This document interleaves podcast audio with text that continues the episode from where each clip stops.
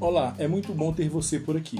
Eu sou Adriano Reis, agora no podcast Age História. Vamos conversar sobre alguns fatos e eventos que se interrelacionam com temas atuais. Podcast Age História.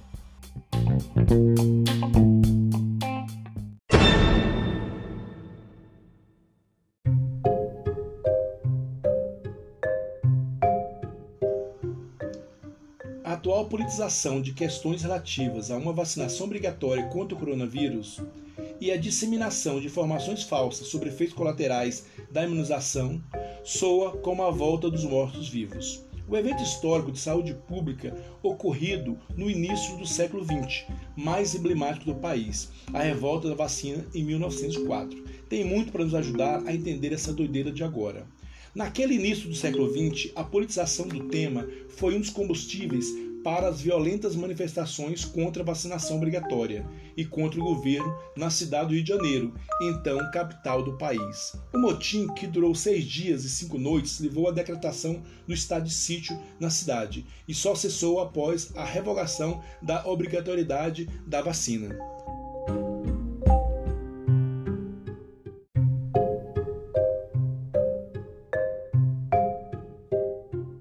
Os insufladores da revolta perderam a liderança dos rebeldes e o movimento tomou rumos próprios. Em meio a todo o conflito, morreram 30 pessoas, 110 feridos e mais de 1.500 presos e deportados, isso números oficiais sobre a rebelião.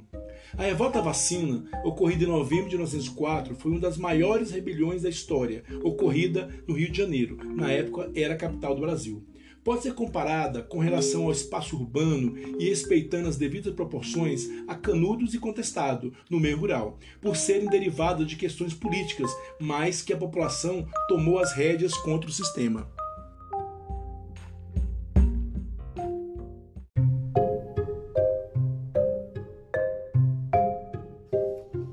Presidente Francisco de Paula Rodrigues Alves, eleito para o mandato de 1902 e 1906, tinha como principal plataforma de governo a reforma do Porto Rio e o saneamento da cidade, em especial da região central. O problema é como seria feito. Mais de 14 mil pessoas foram expulsas de suas casas sem ter para onde ir e sem o governo indicar uma solução de moradia. O governo mandou demolir quarteirões inteiros, em especial os cortiços, que eram as moradias mais populares. Mais de 600 foram destruídos para dar passagem às novas avenidas, em especial a ampla e inovadora Avenida Central, atual Avenida do Rio Branco, no Rio de Janeiro.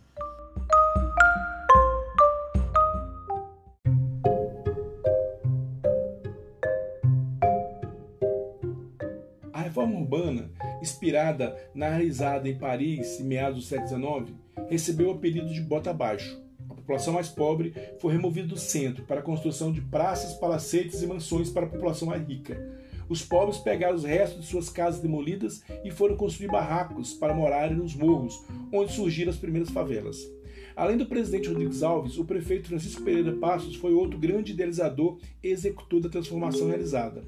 Filho de um cafeicultor do Vale do Paraíba, Pereira Passos era engenheiro. Esse era o panorama do início do século XIX no Brasil.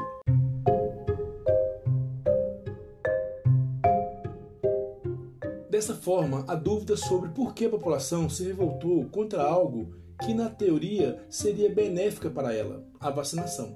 Podemos entender a politização daquela época e, na disputa política, a condição sanitária e de saúde do povo sendo joguete nas mãos dos políticos. A vacina obrigatória. Cantar pelo mar para casa Edson, Rio de Janeiro. Ando povo acelerado com horror a palmatória por causa dessa lambança da vacina obrigatória. Os manatas da sapiência estão teimando dessa vez em meter o ferro a pulso bem no braço do freguês. E os odores da higiene vão deitando logo a mão, sem saberem se o sujeito quer levar o ferro ou não. Seja moça ou seja velho, ou mulatinha que tem visto, homem sério, tudo, tudo leva ferro que é servido.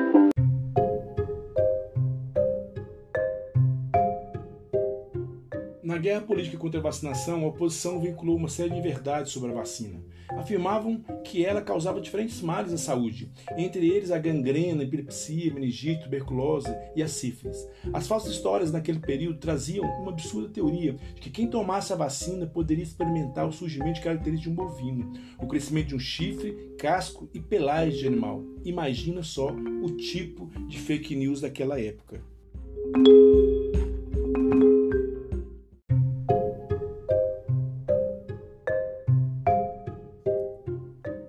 Agora, 116 anos depois, o presidente se esforça para voltar no tempo, com sua atitude negacionista. Pretende levar o Brasil de volta ao início do século passado. Bolsonaro encontrou o um novo inimigo, a vacina obrigatória contra a Covid-19. Mesmo que estudo publicado pela revista Nature revelou que 85% dos brasileiros estão dispostos a se vacinar contra a Covid-19 e se um imunizante comprovadamente seguro e eficaz estiver disponível. O ataque desses setores negacionistas visa o inimigo imaginário desse povo, o comunismo. Então, acha que precisa atacar de forma violenta a vacina comunista da China e aproveitar ainda para desqualificar o Instituto Butantan.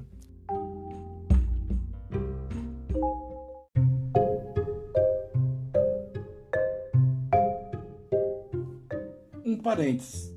O Instituto Butantan é um patrimônio do povo brasileiro, da ciência, a serviço da saúde de todos, da sociedade, e não deve ser atacado por questões políticas partidárias de qualquer lado que seja.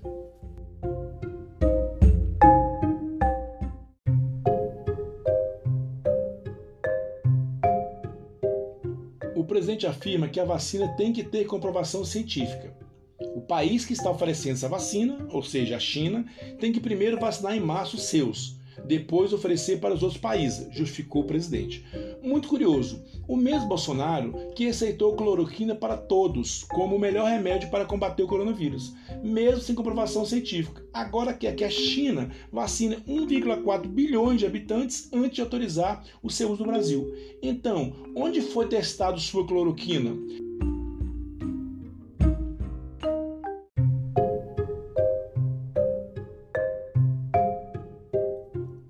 Dá para entender o presidente Jair Bolsonaro. Ele promulgou a Lei 3.979 de 2020, chamada Lei do Coronavírus. No seu artigo 3 estabelece que, para enfrentamento da emergência de saúde pública de importância internacional decorrente do coronavírus, poderão ser dotadas, entre outras, as seguintes medidas: vacinação e outras medidas profiláticas, ou seja, tornando a vacinação obrigatória contra o Covid-19 como uma das medidas a serem adotadas compulsoriamente pelas autoridades. Não houve dessa vez nenhuma reação popular. Ou Bolsonaro esqueceu da lei que ele sancionou, ou alguém alertou sobre o que aconteceu em 1904. Mas o fato é que o presidente deu uma força à campanha contra a vacinação obrigatória incentivada nas redes sociais, soltando mais uma das suas. Segundo o presidente, ninguém pode obrigar ninguém a tomar vacina.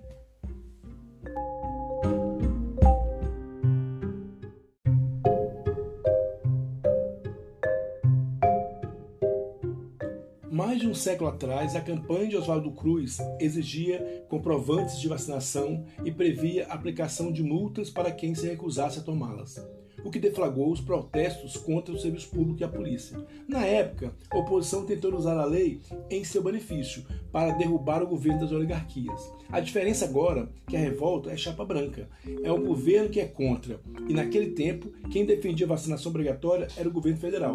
O problema é que hoje não temos mais nenhum Oswaldo Cruz para defendê-la. Temos um general no Ministério da Saúde que nomeou um veterinário para cuidar do programa de vacinação pública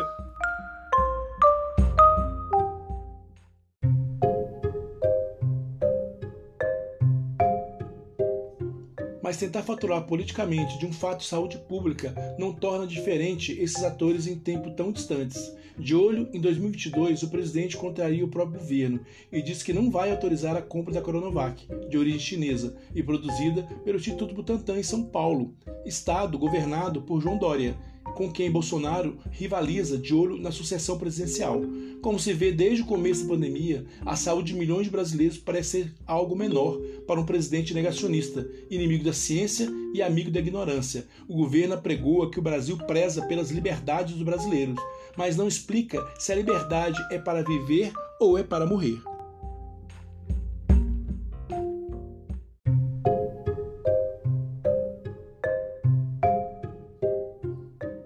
Episódio pitoresco foi a divulgação da compra da vacina Coronavac pelo governo federal por intermédio do Ministério da Saúde, o general Eduardo Pazuello virou objeto de disputa política. O presidente capitão desautorizou o ministro general e suspendeu a compra do produto desenvolvido pelo laboratório chinês Sinovac com o Instituto Butantan. O general anunciou na terça-feira a compra de 46 milhões de doses da Coronavac e o presidente, capitão, na quarta desautorizou. Um manda, outro obedece. Essa é a postura do general com o pito do capitão.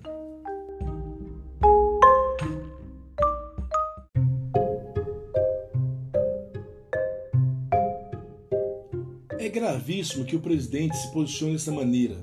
É um desserviço à sociedade, além de uma conduta cientificamente errada, já que não se trata de uma decisão política. Vacina não tem nacionalidade, é um patrimônio do povo, um bem coletivo que deve estar acima das paixões políticas a serviço da saúde pública.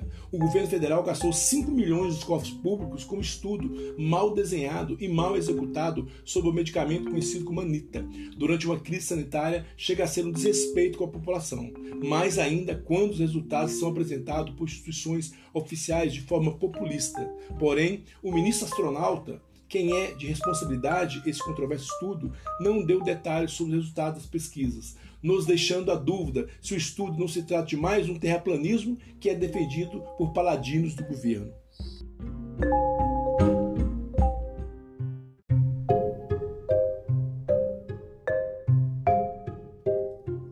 Hoje, a pandemia do coronavírus já deixou um saldo de mais de um milhão de mortos, com um total de 41 milhões de infectados. No Brasil, 155 mil vidas perdidas e mais de 5 milhões de casos. E as autoridades federais, contra o isolamento social, incentivam o uso de remédios que não têm comprovação científica, desacreditando a futura vacina. É até esperado que as pessoas se sintam inseguras, mas daí o presidente começar a fazer esse tipo de afirmação de que a vacina não presta, essa vacina eu não quero, resulta nessa celeuma atingindo a campanha da vacinação nesses últimos dois anos. A taxa de vacinação da população caiu em 2019 e 2020. Neste ano, 51% dos brasileiros foram vacinados, contra 72% do ano passado. Ambos os percentuais ficam abaixo do índice considerado ideal, 90,5%.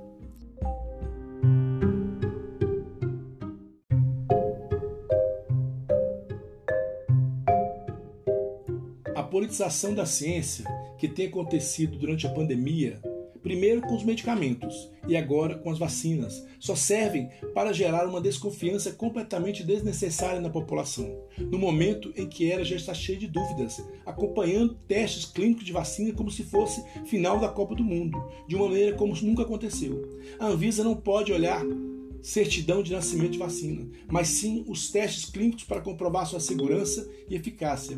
Não é o presidente quem decide se a vacina é boa para a população. Ele não tem competência para falar sobre ciência. A Fundação Butantan foi criada em 1901, reconhecida como instituição pública e autônoma que avançou na produção de vacinas. Hoje, 80% das vacinas que o Brasil utiliza são produzidas lá. Desenvolve pesquisas e produtos que contribuem para o acesso à saúde, compartilhando conhecimento com toda a sociedade. É essa instituição que o presidente ataca e quer desmerecer.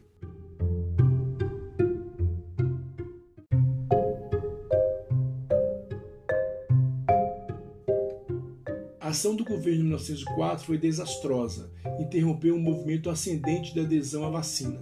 Mais tarde, em 1908, quando o Rio foi atingido pela mais violenta epidemia de varíola de sua história, o povo correu para ser vacinado, em um episódio antagônico à revolta à vacina. A ciência venceu. Agora, espera-se que a triste lição do Covid-19 o país vacine-se contra políticos populistas que ignoram o interesse público e foca única, exclusivamente e irresponsavelmente em seu próprio projeto de poder.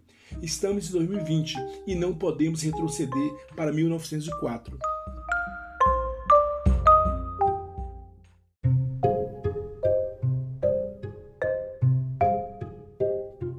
Neste episódio tive como fontes sites butantan.com, uol.com, Superabril, Arquivo Nacional, Veja, Correio Brasiliense, CNN Brasil, BBC Brasil. Se você tem alguma dúvida ou sugestão, entre em contato com o Instagram, arroba História.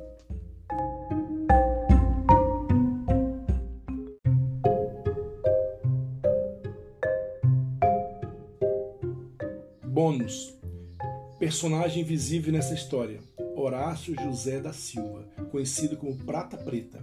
Foi capoeirista e símbolo da luta contra o governo autoritário que obrigava a vacinação antivaríola aos moradores do centro, na sua maioria negros e pobres, que também estavam sendo expulsos de suas casas, porque autoridades sanitaristas consideraram como uma grande área de risco de doenças e epidemias. Foi preso e enviado para o Acre.